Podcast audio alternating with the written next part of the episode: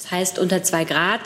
Das interviewen sich nicht Minister gegenseitig, sondern ähm, das Bundespresseamt äh, interviewt Minister und zwar äh, alle, die sich mit diesem Thema beschäftigt haben. Wir sind auch noch nicht am Ende unserer Reihe angekommen und nach den Kriterien des Rundfunks erfüllt dieser Podcast nicht Rundfunk. Wir betreiben also keinen Staatsfunk. Liebe Kolleginnen und Kollegen, herzlich willkommen zur Regierungspressekonferenz in diesem Mittwoch. Ich begrüße die stellvertretende Regierungssprecherin Ulrike Demmer und die Sprecherinnen und Sprecher der Ministerien und außerdem begrüße ich zahlreiche Gäste, Volontäre des Bayerischen Rundfunks, eine Delegation, die auf Anhörung der Deutschen Welle in Berlin ist, aus Myanmar, bestehend aus Parlamentariern, Richtern, Policymakern, was das alles gibt, äh, die sich über das deutsche Mediensystem informieren. Und wir begrüßen Journalisten aus Italien, die auf Einladung des Goethe-Instituts hier sind. Und wir begrüßen Praktikanten des Bundespresseamts. Seien Sie uns alle herzlich willkommen.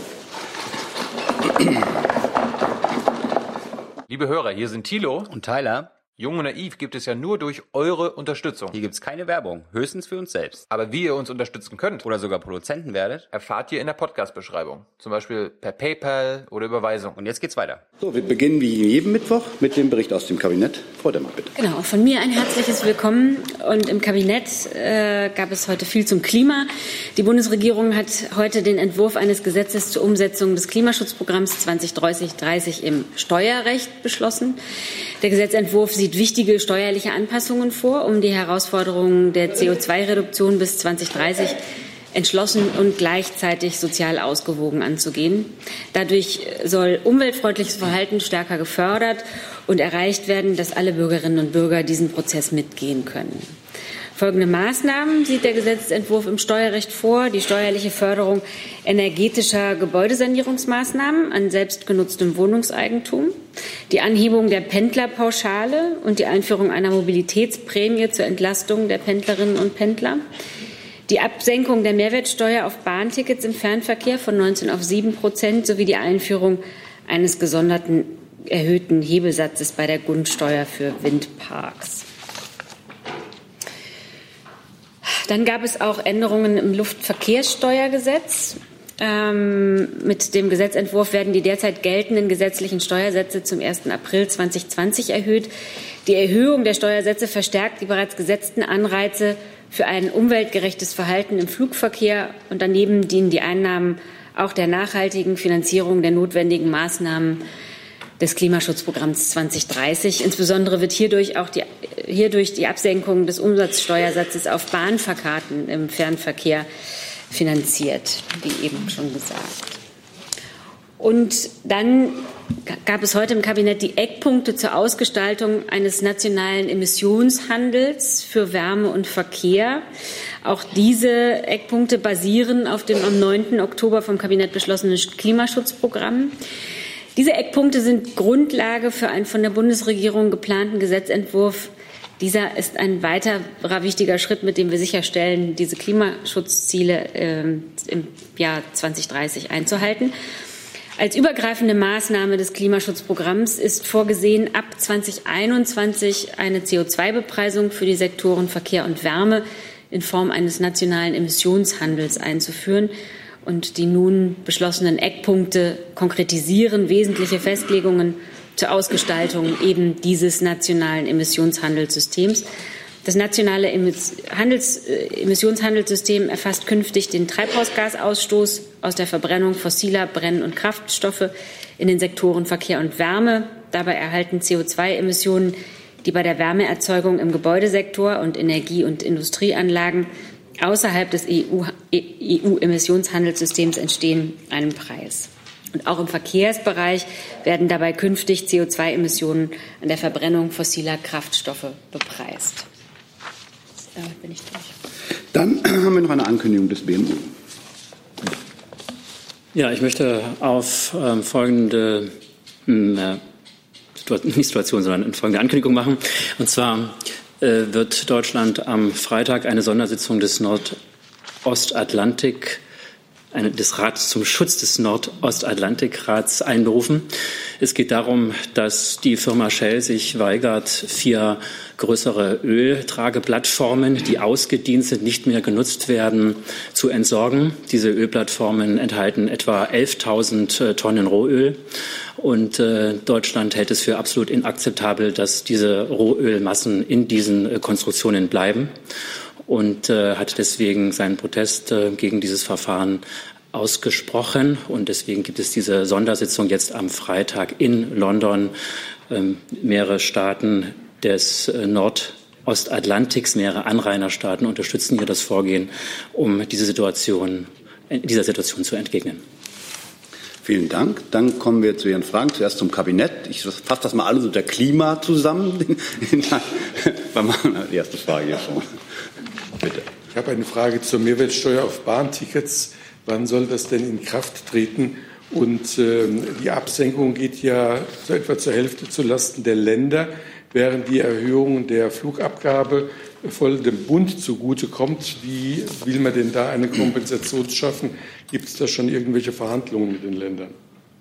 Ja, vielen Dank. Ähm, die äh, Absenkung der Mehrwertsteuer für den Bahnverkehr soll am 01.01.2020 in Kraft treten und die Anhebung der Luftverkehrssteuer zum 1. April.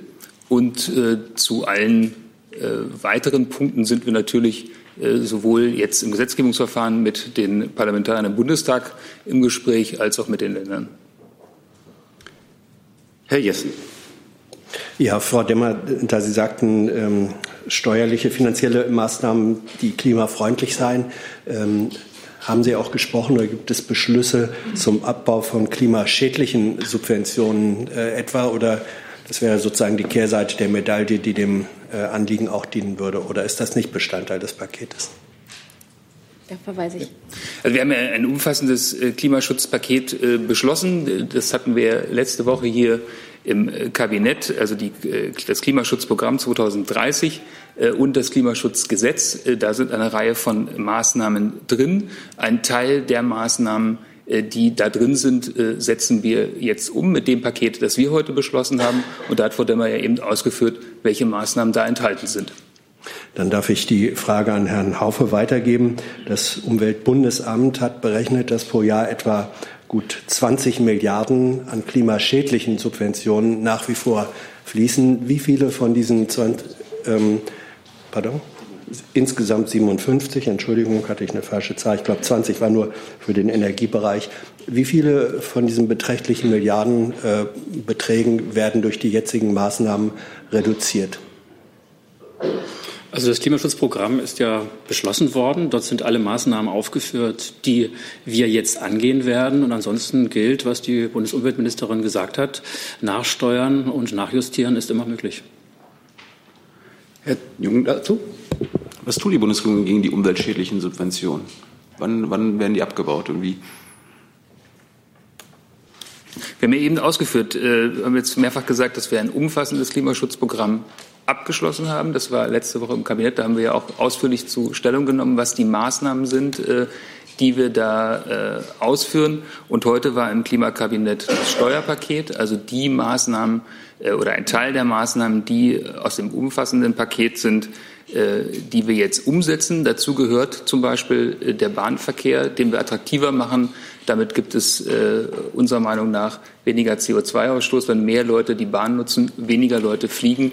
Das ist aktiver Klimaschutz. Und diese Maßnahmen waren heute Teil dessen, was im Kabinett beschlossen wurde. Das ist aber keine Antwort auf unsere Fragen. Wir wollen wissen, was die Bundesregierung tut, um die umweltschädlichen Subventionen runterzufahren. Äh, ich gebe mal ein Beispiel, weil Sie ja immer von der Bahn und der Mehrwertsteuer reden. Es wird ja immer kritisiert, dass äh, umweltschädliche Mehrwertsteuerbegünstigungen bei tierischen Produkten zurückzuführen wären. Ist das für das BMEL ein Ziel?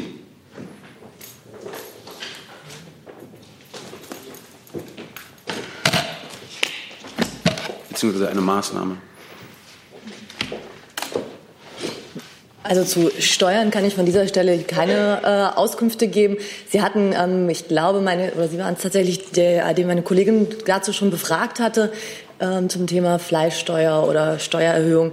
Ähm, wie gesagt, da, zu dem Thema kann ich hier keine Auskunft geben. Das müsste das BMF machen.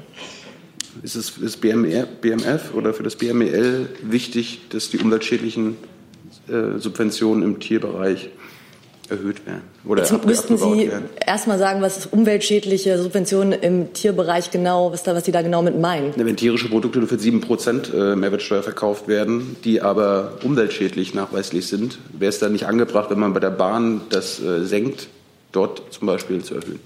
Jetzt muss man vielleicht einmal grundsätzlich sagen, dass natürlich ähm, Tiere oder überhaupt unsere Nahrungsmittelproduktion damit verbunden ist, dass CO2 emittiert wird. Das ähm, wird sich auch nie ganz verhindern lassen, aber ähm, als klimaschädliche Subvention würde ich das jetzt nicht bezeichnen, dass Lebensmittel einen Mehrwertsteuersatz von sieben Prozent haben. Also ich kann auch mal grundsätzlich sagen, dass wir natürlich bei dem Thema Subvention, also der besonderen Förderung ähm, von ja, bestimmten Maßnahmen oder Besserstellung von bestimmten Maßnahmen und Verhaltensweisen oder Einkaufsverhalten immer darauf schauen müssen, verschiedene Aspekte einbeziehen müssen. Ähm, wir können ja äh, gerade beim Thema Lebensmittel äh, muss ich mir ja auch anschauen, wer ist denn am Ende davon betroffen. Wir können also das äh, Klima ähm, den Klimaaspekt, den Umweltaspekt natürlich als einen entscheidenden Aspekt sehen, um eine ähm, finanzielle Besserstellung zu rechtfertigen. Aber es gibt eben auch eine Reihe anderer Gründe, sozialer Gründe zum Beispiel eben auch, um ähm, eine steuerliche Besserstellung ähm, ähm hier vorzunehmen. Und das muss man immer eben genau abwägen. Wir haben im Klimaschutzprogramm uns entschieden, klimafreundliches Verhalten zu fördern, finanziell zu unterstützen, besser zu stellen. Und wir haben uns entschieden, dass der Ausstoß von CO2, der Ausstoß von Klimagasen grundsätzlich teurer wird. Das ist der Ansatz, den wir verfolgen. Wir machen jetzt da drüben. Hönig von der Deutschen Presseagentur. Herr Kolbeck, warum haben Sie die ähm, geplante äh, Neuregelung der Kfz-Steuer jetzt erstmal ausgeklammert? Und äh, haben Sie einen Zeithorizont, bis wann Sie da äh, mit dem Entwurf rauskommen zur Kfz-Steuer? Also ich finde, wir sind sehr zügig bei der Umsetzung des Maßnahmenpakets, das ja erst letzte Woche, wenn Sie sich erinnern, verabschiedet wurde. Und wir sind jetzt schon im Kabinett, um einen Teil dieser Steuermaßnahmen umzusetzen. Es geht hier Schlag auf Schlag. Äh, wir haben eine hohe Schlagzahl und die weiteren Maßnahmen werden wir zeitnah ins Kabinett bringen. Herr Jessen nochmal, wollen Sie es nochmal probieren? Ja, äh, nochmal einfach zu konkreten Punkten. Also äh, eine umweltschädliche Subvention ist es doch, wenn zum Beispiel ähm, Kerosin äh, befreit ist, steuerbefreit ist, teilweise steuerbefreit ist ähm, von der Energiesteuer, wenn äh, internationale Flüge äh, von der Mehrwertsteuer befreit sind. Das sind ja letztlich Subventionen, die zu vermehrten CO2-Ausstoß führen und die sind in den Zahlen des Umweltbundesamtes enthalten.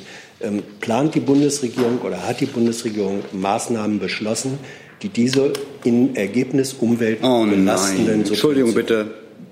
Ähm, ja.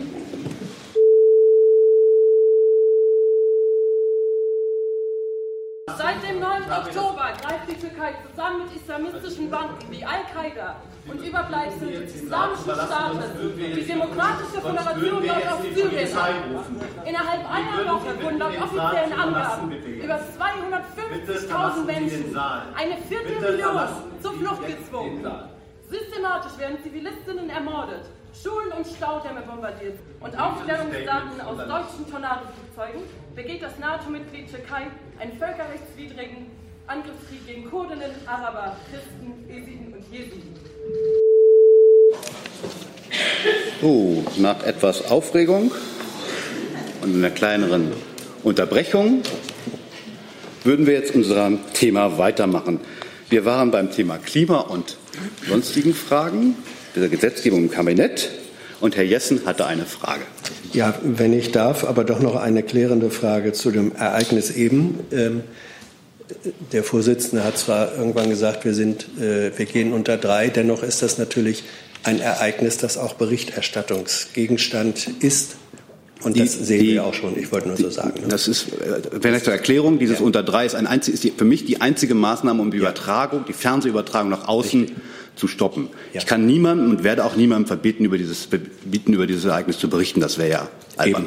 Das ist ähm, gut. Ähm, die Frage, nur, zur, nur, zur, ja. nur zur Information. Ich habe als Vorsitzender an dieser Pressekonferenz von meinem Hausrecht Gebrauch gemacht. Wir haben die Polizei gerufen. Die Polizei, wir werden gegen jeden einzelnen Demonstranten gegen, wegen des Verstoßes gegen das Hausrecht, das hat nichts mit der politischen Botschaft zu tun, wegen Verstoß gegen das Hausrecht Anzeige erstatten. Ähm, dass das so lange gedauert hat, dafür entschuldigen kann ich aber auch nicht. Wir haben versucht, auch zu erklären, dass sozusagen vielleicht eine Rede gereicht hätte. Ähm, die Demonstranten sind auf dieses Angebot nicht eingegangen. Jetzt ist es so, wie es ist. So, Herr Jessen, jetzt sind Sie dran. Gut, die Frage war, äh, wenn wir die beiden Beispiele nehmen, nämlich Mehrwertsteuerbefreiung für internationale Flüge und Energiesteuerbefreiung für Kerosin, das sind äh, indirekte Subventionen, die letztlich umweltschädliche oder belastende Auswirkungen haben ist im Klimamaßnahmenpaket vorgesehen, diese konkreten Fälle und andere äh, die Subvention zurückzunehmen, zu streichen oder nicht? Mit unserem Klimapaket wollen wir schnell dafür sorgen, dass wir weniger klimaschädliche Gase ausstoßen. Wir haben deswegen ein umfassendes Paket verabschiedet. Das, worüber Sie sprechen, internationale Flüge, da gibt es internationale Vereinbarungen, da haben wir hier auch häufig schon drüber gesprochen dass das gar nicht möglich ist, wenn man diese internationalen Vereinbarungen nicht ändert. Ich denke, die Leute, die im Moment auf die Straße gehen und wollen, dass wir Klima schützen, die wollen nicht, dass wir uns auf irgendwelchen internationalen Ebenen länger unterhalten, sondern die wollen, dass was passiert. Deswegen haben wir ein umfassendes Paket verabschiedet und das setzen wir jetzt zügig um. Wir erhöhen die Luftverkehrssteuer. Ganz viele Mitgliedstaaten in der EU und weltweit erheben überhaupt keine Steuern auf äh, Flüge und auf also eine vergleichbare Luftverkehrssteuer. Wir erhöhen die Luftverkehrssteuer für die Distanzklasse 1, also die nahen Flüge, die Kurzstreckenflüge, um 74 Prozent. Also die Bundesregierung tut was für mehr Klimaschutz. Wir haben ein umfassendes Paket vorgelegt. Wir werden weiter handeln. Erstmals haben wir einen CO2, nationalen CO2-Preis vereinbart. Erstmals haben wir einen klaren Nachprüfungsmechanismus installiert, der, den wir jedes Jahr nutzen werden, um zu überprüfen, ob die Regierung genug tut oder ob noch mehr zu tun ist, um unser Ziel zu erreichen, 2050 klimaneutral zu sein. Ich entnehme Ihren Worten, dass aber zum Beispiel die Energiesteuerbefreiung für Kerosin bleibt. Und äh, ist das auch die Erfüllung einer internationalen Vereinbarung? Ich bleibe bei dem, was ich gesagt habe. Wir tun etwas. Wir haben ein umfassendes Paket verabschiedet. Wir sind äh, zuversichtlich, dass wir damit den CO2-Ausschuss deutlich senken können. Wir haben erstmals eine wirklich äh, ambitionierte Agenda, um Klimaschutz in Deutschland voranzubringen. Das werden wir jetzt umsetzen. Im nächsten Jahr werden wir sehen, wie weit wir damit bekommen sind. Wenn das nicht reichen sollte, werden wir nachsteuern. Das haben wir versprochen und das werden wir halten.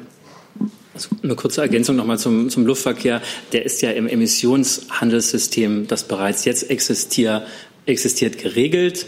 Ähm, die Mindestzertifikatemenge ist ähm, vor kurzem abgesenkt worden. Das, der, die EU-Kommission hat angekündigt, sie wird prüfen, dass die äh, speziell die äh, Emissionszertifikate für den Luftverkehr ähm, die Menge, die der Luftverkehr bekommt, dass diese ähm, einen anderen Preis bekommt. Das ist auch ein wichtiger, wichtiger Punkt. Wir haben ähm, außerdem in der Europäischen Union Diskussionen über eine Kerosinsteuer. Dafür sind wir offen. Und äh, außerdem gibt es noch mal ein zusätzliches eigenes System, das nennt sich Corsia. Das ist ein, quasi ein eigener Deckel für die Luftverkehrsemissionen. Herr Jung dazu nochmal? Hat sich erledigt. Wunderbar. Gibt es weitere Fragen zu der Klimagesetzgebung des heutigen Kabinetts? Das sehe ich nicht. Gibt es Fragen zu der Ankündigung dieses, der Sondersitzung Nordostatlantikrat? Wie ist das so? Herr Jung. Ich hatte nicht ganz verstanden, wer nimmt da jetzt teil? Also es gibt die sogenannte OSPAR-Kommission. OSPAR steht für Oslo und Paris. Das ist ein Abkommen der ähm, Staaten, die Anrainerstaaten sind der Nordsee und des Nordostatlantiks, also alle Anrainerstaaten dieses äh, Meer, dieser Meeres, Meeresregion.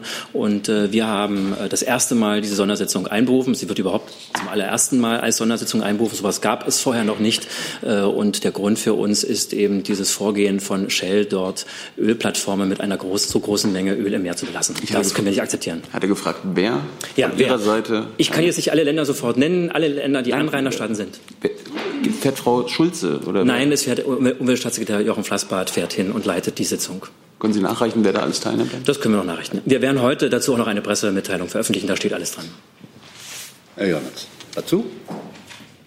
Da sind Sie. Ja, ähm, können Sie klären, ob auch ähm, die Firmen, die betroffen sind, bei diesen ähm, Treffen teilnehmen werden oder ob die praktisch über die Länder da angesprochen werden? Ähm, nein, es sind, also ja, es sind auch äh, ähm, Industrieverbände und Umweltverbände mit zu dem Treffen eingeladen. Ich sehe gerade noch mal, das Treffen wird geleitet vom Vorsitzland von Irland. Ähm, und äh, diese Verbände, die Sie gerade angesprochen haben, werden beide, beide Seiten werden auch dabei sein. Und welche Befugnis hat das Treffen?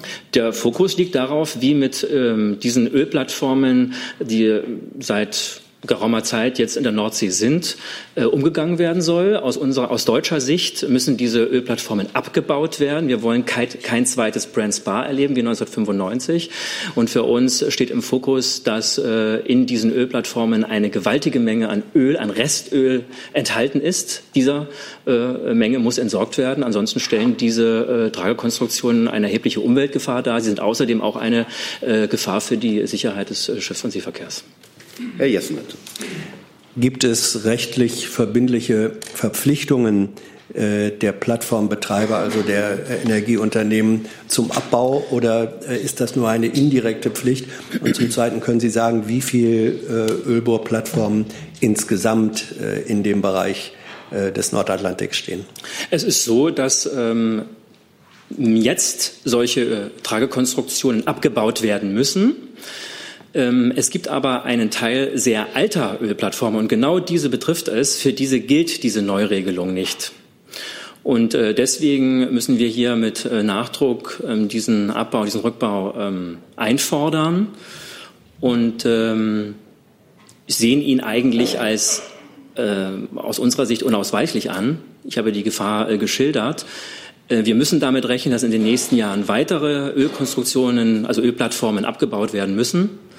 Und ähm, deswegen ist es umso wichtiger, hier ähm, klar zu zeigen, äh, wie notwendig ein Rückbau ist und auch noch mal klar festzustellen, dass dieser Rückbau auch technisch möglich ist. Die Zahl der Plattformen? Ich kann Ihnen keine genaue Zahl nennen. Können Sie es nachreichen? Das werden, wir werden versuchen. Es wird eine grobe Zahl geben, die wir nachreichen können. Ja. Okay. Gibt es weitere Fragen zu dem Komplex? Das sehe ich nicht. Dann kommen wir zu weiteren. Dazu nochmal? Ja, bitteschön. Nee, nicht dazu. Das ist was anderem. Ja, genau. Das. Aber dann machen wir bei der Kollegin, die sich ganz am Anfang gemeldet hat. Bitte schön. Ich hätte eine Frage an das BMI. Äh, und zwar zu der Kampagne im Rahmen der Feiern zu 30 Jahre friedlicher Revolution. Diese Kampagne, das ist so deutsch. An wen richtet sich diese Kampagne, ist meine erste Frage. Und was äh, soll eigentlich damit bezweckt werden? Also die Kampagne findet statt äh, in einem Kontext oder beziehungsweise vor dem Hintergrund, dass sich friedliche Revolution und deutsche Einheit in diesem und im nächsten Jahr zum 30. Mal jähren.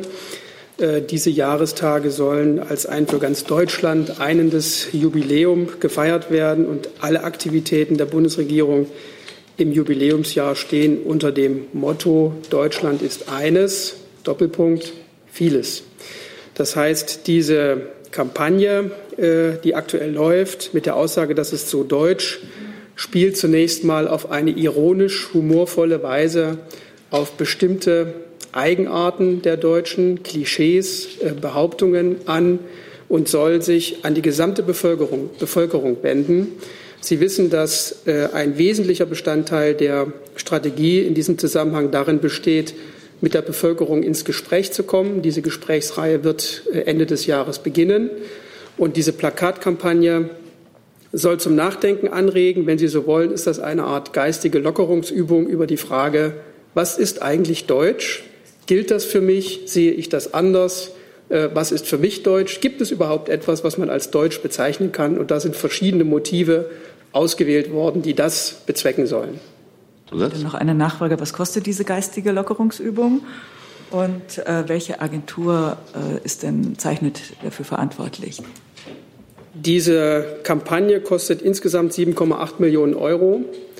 Ähm, sie liegt über dem Budget einer durchschnittlichen Kampagne vor dem Hintergrund der Tatsache, dass sich äh, in der Regel solche Kampagnen auf sogenannte Hochfrequenzbereiche beziehen. Das heißt also größere Städte, Bahnhöfe, Flughäfen und äh, vor dem Hintergrund der, äh, des Gesamtkontextes friedliche Revolution, 30 Jahre deutsche Einheit, war es aber ein besonderes Anliegen, diese Kampagne auch in strukturschwächeren Regionen äh, zu fahren. Das bedeutet, dass äh, in ganz Deutschland, nicht nur in den Großstädten, äh, in Städten ab 100.000 Einwohner diese Kampagne zum, äh, zur Wirkung kommt. Gibt es weitere? 100.000 100 Einwohner. Agentur. Die Agentur? Die Agentur, das kann ich Ihnen nicht sagen. Das müsste ich nachreichen, deshalb die Information liegt mir hier nicht vor. Gibt Herr Jung dazu? Sind das nur Plakate oder werden auch junge Leute erreicht oder Menschen auf dem Land, also die nicht in Orten leben mit über 100.000 Menschen? Also gerade in Ostdeutschland ist das ja vermehrt der Fall. Ja, das liegt, äh, ich fange von hinten an, das liegt daran, dass in Ostdeutschland die Städte kleiner sind. Äh, also es gibt äh, überdurchschnittlich viele Städte, ähm, die wir mit der Größenordnung 100.000 Einwohner erst erreichen die ansonsten bei Werbekampagnen der Bundesregierung nicht erreicht werden. Es ist aber gerade das Ziel und ein politisches Anliegen, in diese strukturärmeren Bereiche auch vorzudringen. Äh, inwieweit junge Leute sich darin äh, damit angesprochen fühlen, das wird man, äh, wird man sehen. Das können wir noch nicht bewerten. Jedenfalls ist es das Ziel, alle Bevölkerungsteile anzusprechen. Deswegen auch die Auswahl der ähm, der äh, Darstellung. Und die Kampagne beinhaltet sowohl Plakate, Infoscreens, aber auch TV-Spots und Online-Werbung in ganz Deutschland. Gibt es weitere Fragen zu dem Komplex? Das sehe ich nicht. Dann ist Herr meiner Liste Herr Warwick mit einer Frage dran. Warwick, AT. Ähm, am Dienstag besuchte der Sonderberichterstatter der UN über Folter Nils Melzer, äh, besuchte schon. Kann ich nochmal von vorne anfangen? Das war gerade. Ähm, Fragen Sie nochmal. Also am Dienstag besuchte Nils Melzer, der Sonderbeauftragte der UN, über Folter. Schon gerade bin ich. Ah, wollen wir mein Kind ist gerade krank. Darf ich noch mal anfangen? Völlig übernächtigt. Okay.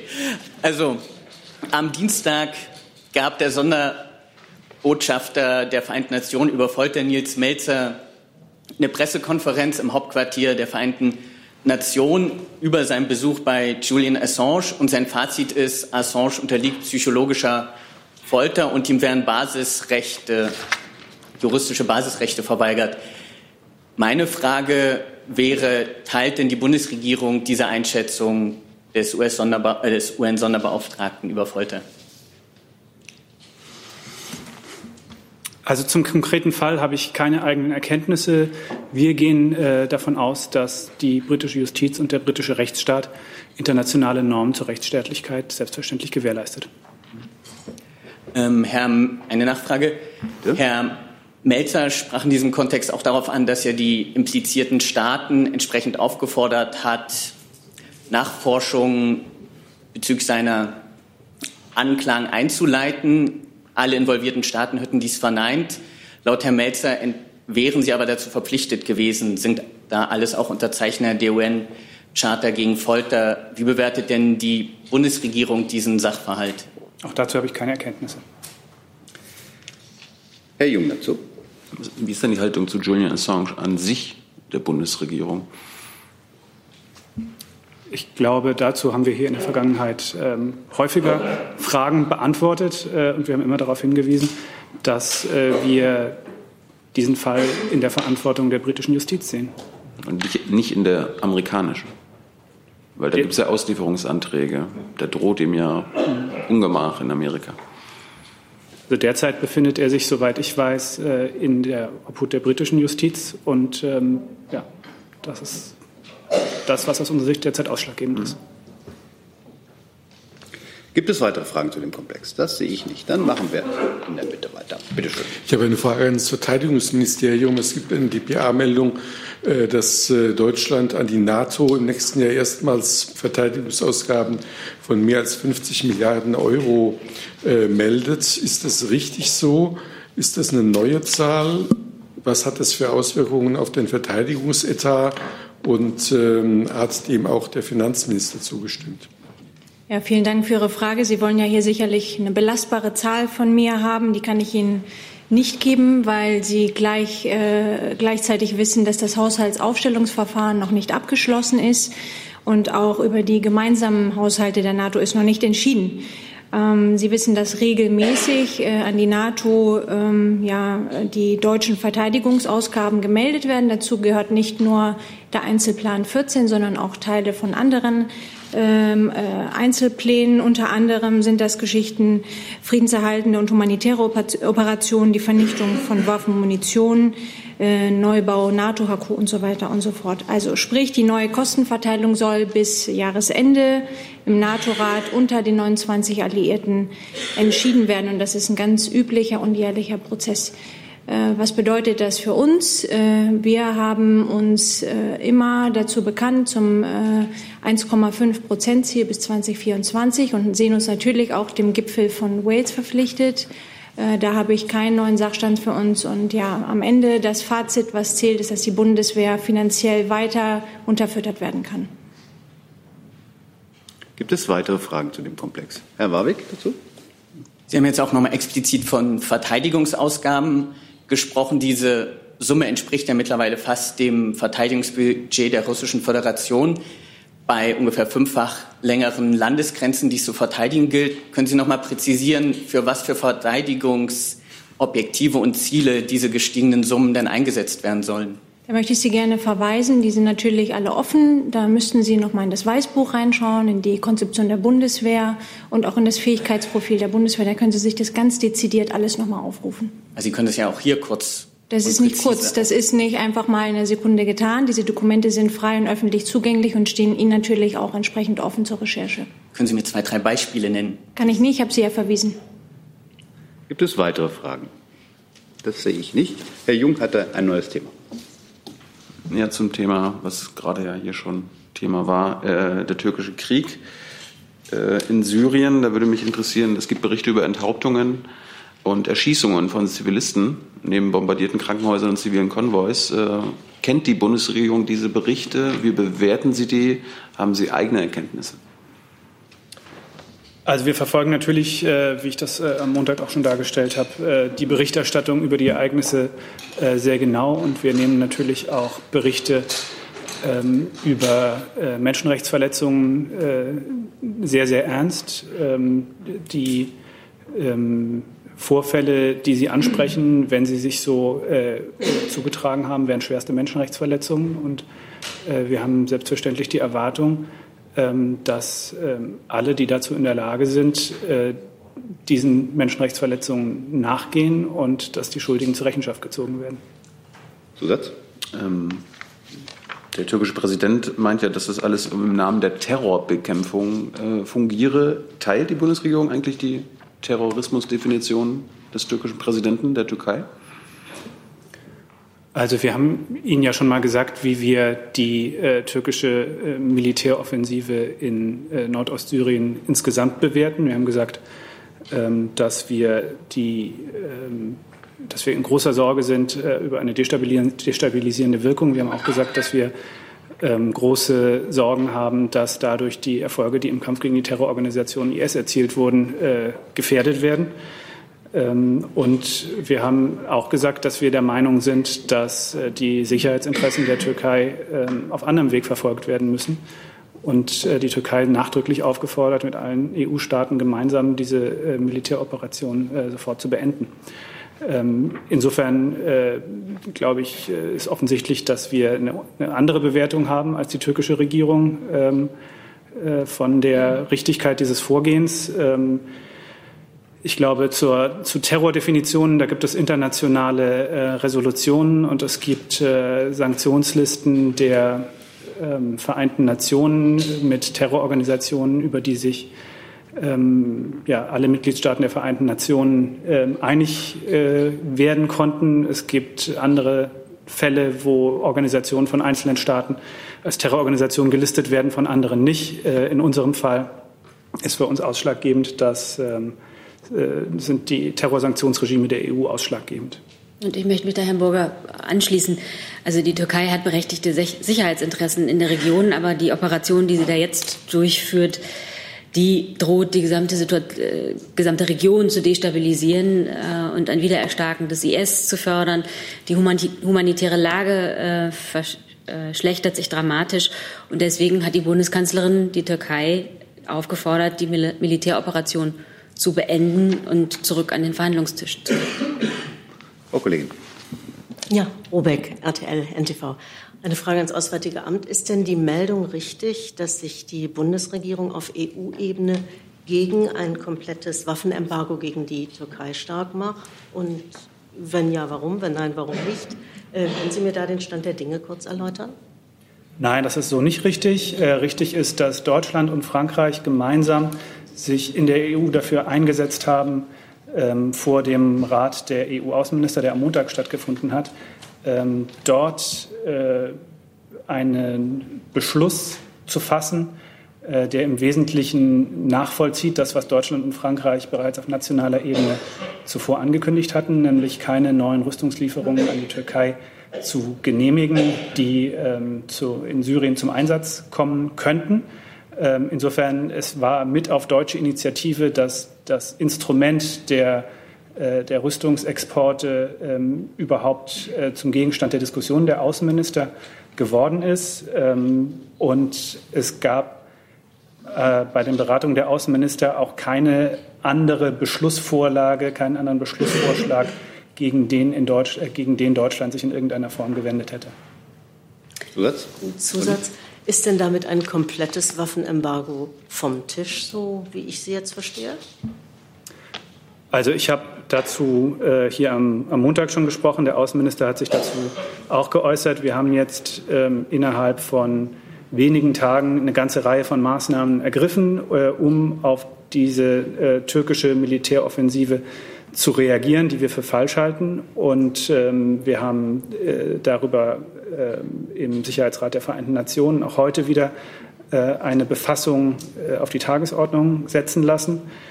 Ähm, insofern die Maßnahmen, die die EU am Montag beschlossen hat, ähm, sind äh, ein Schritt ähm, von, in einer ganzen Reihe von Schritten, die wir ähm, getroffen haben. Der Außenminister hat auch gesagt, ähm, dass wir uns weitere Maßnahmen vorbehalten. Herr Brotbeck. Und es gibt ja auf kurdischer Seite auch noch andere Versuche, das Anliegen ähm, in die deutsche Politik zu tragen. Also einen außenpolitischen Vertreter der, glaube ich, syrischen Kurden, Herr Omar, besteht seitens der Bundesregierung die Absicht, diesen ähm, Vertreter zu empfangen. Wenn ja, wer würde das machen? Also wäre das AA zuständig? Wäre das die Kanzlerin oder wer auch immer? Wenn nein, warum nicht? Und im weiteren Sinne auch mit den Entwicklungen da in der Region hängt ja zusammen die Diskussion, die sich jetzt wieder ergeben hat, um den Umgang mit deutschen IS-Kämpfern, die jetzt möglicherweise dort freikommen könnten, die sich möglicherweise auf den Weg hierher machen könnten. Und da gibt es eine Anregung des niedersächsischen Innenministers oder einen, ein rechtlicher Hinweis, eine Klarstellung, dass soweit sie deutsche Staatsbürger seien, wir sie ja wohl in Obhut nehmen müssten. Ich würde das AA gerne fragen, ob da schon was geplant ist, das zu machen.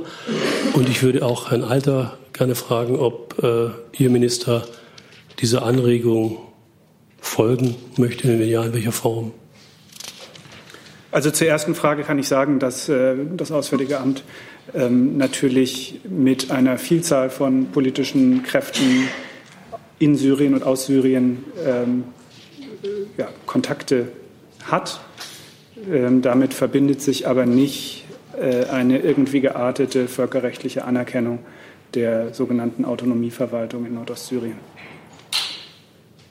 Also wird er empfangen oder nicht? Wird er jetzt empfangen, der Herr Omar, oder nicht? Das habe ich nicht ganz verstanden. Also ich habe Ihnen heute keine Treffen anzukündigen ähm, auf politischer Ebene. Wie gesagt, wir pflegen mit ähm, verschiedenen politischen Kräften in Syrien ähm, politische Kontakte. Äh, ja, damit ist aber nicht äh, eine irgendwie geartete völkerrechtliche Anerkennung ähm, dortiger politischer Strukturen verbunden. Ja, ich kenne die Äußerung äh, von Herrn Pistorius nur aus den Medienberichten, nicht im Original. Deswegen kann ich nur auf das eingehen, äh, was ich dort gesehen habe. Herr Pistorius sagt ganz eindeutig, dass die Sicherheit für die deutsche Bevölkerung oberste Priorität hat. Das wiederum entspricht unserer Position, die wir seit einiger Zeit konstant vertreten. Und das wiederum kann man auch nur dann gewährleisten, wenn die Identitäten klar beschrieben sind, wir wissen, mit wem wir es zu tun haben und zweitens klar ist, welche Maßnahmen sich gegebenenfalls im Inland anschließen könnten. Äh, insofern sehe ich keine echte Divergenz. Ähm, zu dem rechtlichen Hinweis, den Sie angesprochen haben, habe ich am Montag hier auch vorgetragen. Es ist richtig, dass deutsche Staatsangehörige in Deutschland nicht an der Einreise gehindert werden können, aus rechtlichen Gründen. Und ebenso ist es richtig, dass wir diese Verpflichtung auch wahrnehmen, falls ein anderer Staat einen deutschen Staatsangehörigen nach Deutschland abschiebt. Ähm, wir reden hier aber über einen anderen Sachverhalt. Herr Jung, dazu. Nee. Nicht? Dann Herr Jessen. Ja. Äh, Herr Burger, nun hat Präsident Erdogan den deutschen Außenminister persönlich äh, angegriffen, man kann auch sagen beleidigt. Er hat ihn einen Ahnungslosen äh, genannt, der ein Verlierer sein werde. Was bedeutet das äh, für, die, für das Verhältnis äh, Deutschland-Türkei auf der Ebene von Spitzendiplomatie? Und zum Zweiten hat das Auswärtige Amt Erkenntnisse darüber, dass äh, möglicherweise über 800 Dschihadisten ähm, aus Lagern in äh, Nordsyrien freigesetzt worden seien und sich zum Teil der türkischen Armee angeschlossen haben sollen. Also diese Meldung, ähm, auf die Sie anspielen, ähm, bezüglich des türkischen Präsidenten haben wir natürlich gesehen. Ähm, ich glaube, das brauche ich hier nicht weiter zu kommentieren. Aus unserer Sicht ist wichtig, dass die klare Positionierung der EU offensichtlich bei der türkischen Seite angekommen ist. Die zweite, pardon, die zweite pardon, Frage. Zu der zweiten Frage. Ich habe dazu nach wie vor keine eigenen belastbaren Erkenntnisse über äh, diese Meldungen, die wir natürlich auch ähm, äh, kennen und sehen. Ähm, aber ich kann das nicht aus eigener Erkenntnis bestätigen. Äh, Nachfrage zu dem ersten, was Sie nicht kommentieren äh, mögen. Sehen Sie einen Zusammenhang zu der Tatsache, dass eben, und da hatte ich am Montag einen falschen Stand, ähm, am Sonntag doch schon der Minister auch den türkischen Militäreinsatz als Invasion bezeichnet hatte, also das, was es ist. Ist das eine Reaktion darauf? Wie gesagt, ich äh, sehe jetzt keine Veranlassung, diese Äußerung zu kommentieren. Herr Warwick. Ich hätte in dem Zusammenhang noch eine Verständnisfrage. Die Bundesregierung hat jetzt mehrmals zu verstehen gegeben, dass sie die aktuelle Militäroperation der Türkei als nicht vom Völkerrecht gedeckt sieht. Jetzt unterhalten ja auch die USA und Frankreich Kampftruppen in Syrien. Sieht die Bundesregierung die Präsenz dieser Kampftruppen ebenfalls nicht vom Völkerrecht gedeckt? Ich würde Ihnen gerne noch mal den Satz vorlesen, den ich am Montag hier gesagt habe. Und wenn Sie genau zuhören, dann ich steckt die Antwort schon drin.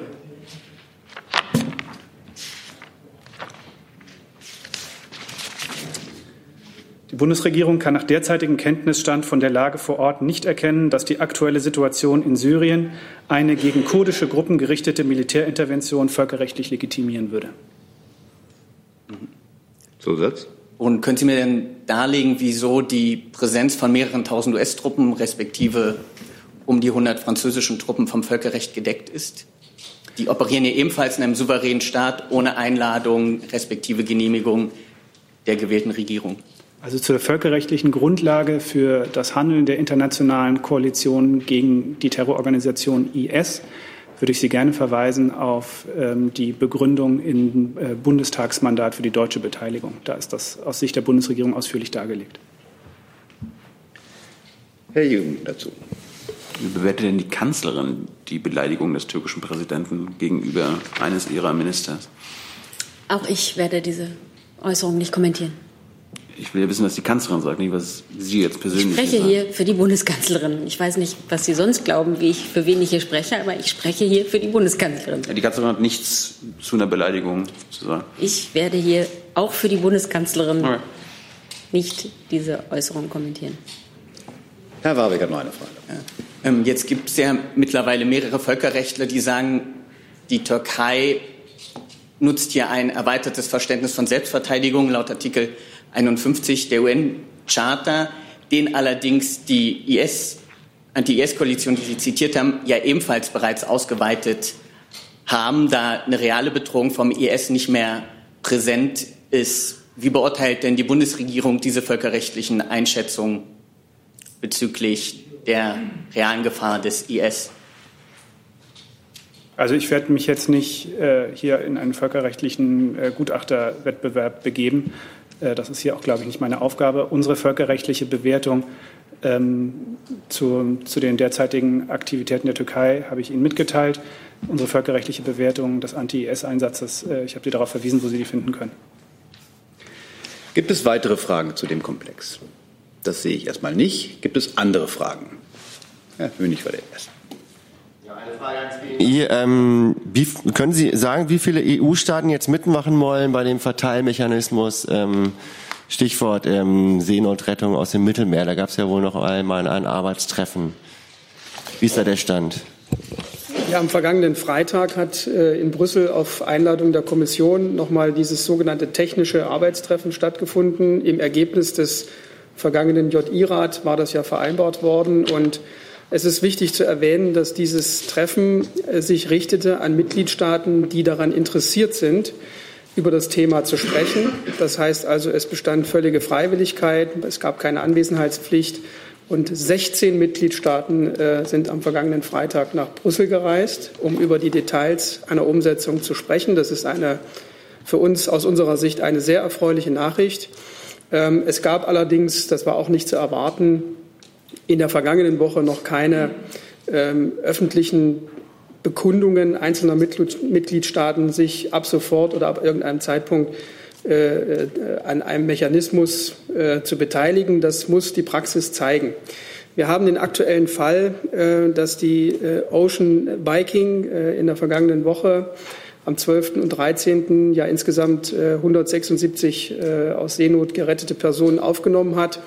Und äh, ich finde, es ist beachtlich zu erwähnen, dass bereits am 14., also nur einen Tag später, Italien äh, die Einfahrt in einen italienischen Hafen genehmigt hat. Das sind Fakten, die wir zur Kenntnis nehmen und die uns hoffen lassen, dass auch im Rahmen der Verteilungsentscheidung äh, mehr als vier Mitgliedstaaten sich an der Aufnahme beteiligen.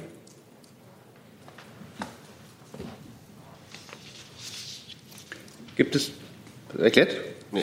Gibt es weitere Fragen zu der Frage Seenotrettung? Dann ist Herr Jess mit einem neuen Thema. Ich vermute, die Frage geht an Frau Demmer. Es geht um Podcast. Neben dem Podcast der Kanzlerin, der sich ja etabliert hat, gibt es jetzt einen neuen unter zwei Grad, ein Klimapodcast der Bundesregierung. Gab es jetzt gerade die dritte Ausgabe, glaube ich. Ähm, wie wer ist da federführend? Ähm, es ist ja so ein Format, Minister befragen sich gegenseitig. Äh, gibt es ein Budget dafür? Ähm, wie verstehen Sie das? Ist das noch Rundfunk oder irgendwas ganz anderes? Können Sie uns über das Projekt ein wenig Auskunft geben? Ja, wir freuen uns natürlich, dass Sie das zur Kenntnis genommen haben. Natürlich. Denn es ist ähm, eine weitere ähm, also eine weitere Möglichkeit, die Öffentlichkeit zu informieren, die wir da nutzen. Ähm, das heißt unter zwei Grad. Das interviewen sich nicht Minister gegenseitig, sondern ähm, das Bundespresseamt äh, interviewt Minister und zwar äh, alle, die sich mit diesem Thema beschäftigt haben. Wir sind auch noch nicht am Ende unserer Reihe angekommen und nach den Kriterien des Rundfunks erfüllt dieser Podcast nicht Rundfunk. Wir betreiben also keinen Staatsfunk. Gibt es äh, einen Etat dafür? Also wir bezahlen da sicherlich Geld dafür, dass das produziert wird, ähm, aber ich kann Ihnen jetzt über Summen keine Auskunft geben. Herr Jung dazu? Wird das in-house produziert oder haben Sie da eine Firma für engagiert und wie viele Folgen sind geplant? Ich meine, es gibt ja nur eine begrenzte Zahl von Ministern, die mit dem Klimakabinett zu tun haben. Also ist das Ding nächsten Monat schon wieder vorbei? Also das Projekt ist endlich. Ähm, ich kann Ihnen jetzt keine Zahl der noch anstehenden Podcasts nennen. Ähm, die redaktionelle Leistung wird im Bundespresseamt erbracht, aber wir mieten dafür ein Tonstudio, damit es auch in der Klangqualität dem Hörer wo? gefällt. Äh, in Berlin. Ja, wo? Möchten Sie jetzt auch Kunde dieses Tonstudios werden? Vielleicht. Ich bekomme ich auch so gute Konditionen. Gibt es, gibt es weitere Fragen zu dem Podcast? Eine Nachreichung des BMU können wir gerade. Genau, ich kann jetzt noch mal genau beantworten, wie viel ähm, Ölplattformen äh, demnächst abgebaut werden müssen. Es sind 1740, die in den nächsten Jahren abgebaut werden müssen. Davon haben 80 ebenfalls größere Mengen an Altölresten und ja, das dazu und nochmal äh, zur Teilnehmerliste. Die Teilnehmerliste können wir selbst äh, nicht herausgeben. Das hat, da hat natürlich das OSPA-Sekretariat, das Sekretariat, was einlädt, was auch für die Organisation zuständig ist, die Hoheit. Das heißt, die kann man dort anfragen. Und äh, ich will es nochmal richtig sagen, weil ich es vorhin etwas durcheinander gebracht habe. Irland hat den Vorsitz. Irland wird die Sitzung am Freitag leiten. Und die deutsche De Delegation fährt unter Leitung von Umweltstaatssekretär Jochen Flassbart dorthin. Und Deutschland hat sie auch einberufen, diese Sondersitzung. Gut, schönen Dank für die Nachreichung. Gibt es noch mal eine Frage zu dem Podcast? Sehe ich nicht. Dann gibt es weitere Fragen. Herr Warwick hatte sich noch mal gemeldet. Stimmt das? Bitte schön.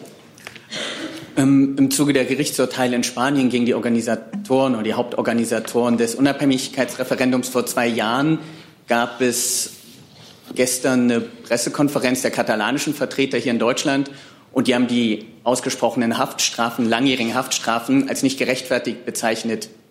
Da würde mich interessieren, sieht die Bundesregierung denn die teilweise bis zu 13 Jahren Haftstrafe für die Organisation eines friedlichen Referendums als gerechtfertigt an? Also ähm, Herr Seibert hat das hier am Montag auch schon gesagt. Ähm, wir haben hier immer wieder unsere Überzeugung zum Ausdruck gebracht, dass der Katalonien-Konflikt innerhalb der spanischen Rechts- und Verfassungsordnung äh, zu behandeln ist. Und das ist mit den Urteilen durch das oberste Gericht Spaniens geschehen und das haben wir als Bundesregierung nicht zu kommentieren. Zusatz? Äh, da hätte ich eine ganz generelle Frage. Sie kommentieren ja doch relativ regelmäßig Gerichtsurteile in Venezuela oder auch in, in der Russischen Föderation. Wieso diese Zurückhaltung, wenn es um Gerichtsurteile geht, gegen Gelbwesten in Frankreich oder im aktuellen Fall in Spanien?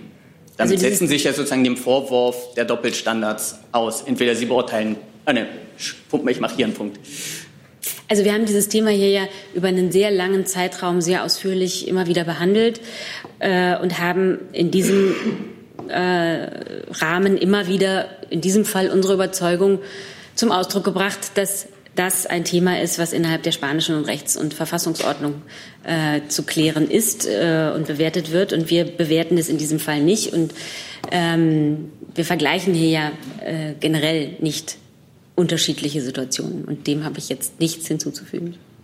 Ich würde vielleicht noch ganz kurz ergänzen, ähm, Sie haben vielleicht zur Kenntnis genommen, dass Spanien Mitglied der Europäischen Union ist und wir uns mit äh, den Staaten der Europäischen Union seit Jahrzehnten in einem ja, historisch einmaligen äh, Integrationsprozess befinden, ähm, wo ähm, es auch äh, in Bezug auf Verfahren der Rechtsstaatlichkeit, der Justiz einen hohen Grad der Integration gibt und wo, das haben auch Gerichte so festgestellt, ein äh, sehr hoher Grad äh, an Vertrauen äh, sich die EU-Staaten gegenseitig entgegenbringen, was die Einhaltung rechtsstaatlicher Standards angeht. Im Übrigen befinden wir uns natürlich mit unseren europäischen Partnern in einer Wertegemeinschaft. Gibt es weitere Fragen zu dem Komplex? Das sehe ich nicht. Dann ist Herr Jung dran. Achso, Entschuldigung, muss das Mikrofon einschalten. Eine kurze Lernfrage nochmal ans BMVI. Äh, es gab ja und gibt ja immer noch Auseinandersetzungen, mit wem sich der Minister trifft und ihre Praxis über äh, diese Treffen zu informieren bzw. sie zu dokumentieren. Gibt es da mittlerweile eine neue Praxis, eine, ein Update in Ihrem Haus, weil es ja jetzt gerade Gegenstand politischer Untersuchungen und der Öffentlichkeit ist? Haben Sie da vielleicht Fehler korrigiert schon? Also ganz allgemein gesagt hat sich der Minister ja sehr ausführlich gestern Abend äh, bereits zum Thema Untersuchungsausschuss, äh, zum Thema Maut geäußert. Äh, und er hat äh, während dieses Statements auch noch einmal ganz klar gesagt, dass er den Vorwurf, dass äh, etwas geheim gehalten wird, äh, dass er den zurückweist. Ähm, er hat auch noch mal eingeordnet, dass äh, er das Recht de, äh, des Parlaments eben auf einen solchen Untersuchungsausschuss äh, respektiert. Ähm, und dass er das Ganze als eine Chance zur Versachlichung und Aufklärung sieht. Danke für eine Antwort auf eine Frage, die ich nicht gestellt habe. Können Sie die Frage beantworten, die ich gestellt habe? Haben Sie, mehr haben Sie neue Regelungen innerhalb Ihres Ministeriums getroffen, wie Sie dokumentieren und informieren über, über Treffen des Ministers? Wie ich auch an dieser Stelle letzte Woche schon gesagt habe, ähm, informieren sehr, sehr umfangreich, zum Beispiel über unsere Webseite, über äh, das parlamentarische Fragewesen, über Journalistenanfragen. Äh, und mehr habe ich an dieser Stelle nicht hinzuzufügen. Also ich entnehme, dass Sie Ihre Praxis noch nicht geändert haben. Wie gesagt, habe ich dem Gesagten nichts hinzuzufügen. Herr Jung, Sie wissen doch, manchmal sind Sie mit den Antworten nicht zufrieden. Das ist, geht mir auch manchmal so, wenn ich auf Ihrer Seite sitze. Man muss das dann so hinnehmen und entsprechend in der Berichterstattung bewerten. Herr Alter wollte noch eine Ergänzung machen, weil es um das Verfassungsschutz zur BMI geht. Äh, Es wurde ja vor, äh, glaube ich, vor zwei Wochen auch die Frage gestellt, welche Pflichten es überhaupt gibt aus gesetzlicher Perspektive. Und dazu kann ich Ihnen berichten, dass es eine allgemeine Rechtspflicht zur Protokollierung aller politischen Gespräche nicht gibt. Ähm, inwieweit Gespräche auf politischer Ebene oder Erörterungen zur Vorbereitung von Verwaltungsvorgängen aktenrelevant sind, kann daher nicht abstrakt, sondern nur im konkreten Einzelfall bestimmt werden. Das ist die ähm, aktuelle Situation aus dem Blick der Verfassungsregelung. Herr Jessen dazu? Ja, das war schon äh, zur Hälfte die, die, äh, die Frage. Also das ist die abstrakte äh, Rechtsgrundlage. Äh, gleichwohl ist dann die Frage an ein Ministerium, das waren ja keine Pille-Palle-Gespräche, sondern höchstrangig besetzt, die für Regierungshandeln ähm, entscheidend oder wichtig sind. Welche Regelung gibt es innerhalb Ihres Hauses? ähm, wann Gespräche vor- und nachbereitet werden müssen, um zu einem erfolgreichen Regierungshandeln zu führen. Gibt es da nachvollziehbare, äh, objektive Regeln? Also wenn wir jetzt ganz äh, konkret auf äh, den jetzigen Anwendungsfall äh, beziehen, äh, dann wurden alle oder dann äh, ist die Regelung eben, dass alle, die für die Vergabe ähm, relevanten Gespräche dokumentiert werden und das wurden sie auch. Und diese Gespräche haben wir bereits am, muss ich nachgucken, 16. August äh, dem Verkehrsausschuss zur Verfügung gestellt. Alle auch dazu relevanten Dokumente. Und mehr habe ich da an dieser Stelle dann nicht mehr zu ergänzen. Das bedeutet zwingend, dass die Gespräche, äh, die dann sozusagen nachträglich bekannt äh, wurden, für die Vergabe nicht relevant waren.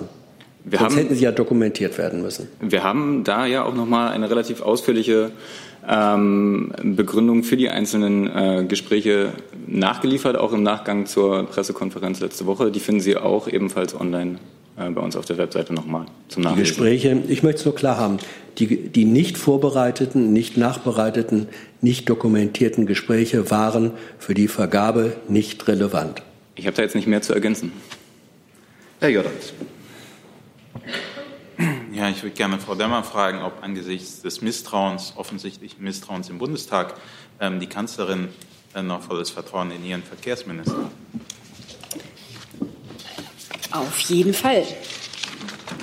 Also, ähm, ich glaube, das hat hier Herr Seibert schon gesagt. Also die äh, Bundeskanzlerin und den Bundesverkehrsminister verbindet eine sehr enge und wichtige und von Vertrauen geprägte Zusammenarbeit. Hey Leute, Jung und Naiv gibt es ja nur durch eure Unterstützung. Ihr könnt uns per PayPal unterstützen oder per Banküberweisung, wie ihr wollt. Ab 20 Euro werdet ihr Produzenten im Abspann einer jeden Folge und einer jeden Regierungspressekonferenz. Danke vorab. Gibt es weitere Fragen zum Komplex Urausschuss und Maut? Das sehe ich nicht. Dann kommen wir zu einem letzten Komplex und macht Herr Hönig den Anfang. Bitte schön. Es geht, sorry, es geht nochmal um das Thema Nordsyrien. Ähm, wie steht eigentlich der Sportminister zu den Jubelgesten der türkischen Nationalspieler? Inwieweit hat der Sportminister wegen dieser Vorfälle Kontakt zum äh, Deutschen Fußballbund gehabt? Weil es gibt ja da auch sagen Bewegungen unter einzelnen äh, DFB-Landesverbänden zu dem Thema. Also wir können zu den Einzelfällen, die sich da abgespielt haben, äh, keine Stellung nehmen. Ich kann Ihnen nur sagen, was die ganz generelle Position äh, des Bundesinnenministers äh, zu diesem Thema ist. Und die sagt aus, dass Politik und Sport klar voneinander zu trennen sind. Sport- und Fußballstadien sind Orte der sportlichen Leistung und nicht von politischen Statements. Äh, Und rassistisches Verhalten von Zuschauern sollte immer als das bezeichnet werden, was es ist, nämlich als Straftaten, die zur Anzeige zu bringen sind und verfolgt werden müssen. Für den Minister gilt Null Toleranz gegenüber Hassparolen und Diskriminierungen aller Art. Das gilt auch und besonders in unseren Sport- und Fußballstadien. Gibt es weitere Fragen zu dem Komplex? Das sehe ich nicht. Angesichts der leichten Unterbrechung, die wir hatten, sind wir fortgeschritten in der Zeit. Aber ich bedanke mich trotzdem für diese Pressekonferenz. Tut mir leid. Tut mir leid. Wir sind jetzt schon, es ist schon Viertel nach zwei. Wir sitzen hier schon eine Viertelstunde. Ähm, ich danke, danke mich für diese Pressekonferenz und wünsche einen schönen Tag.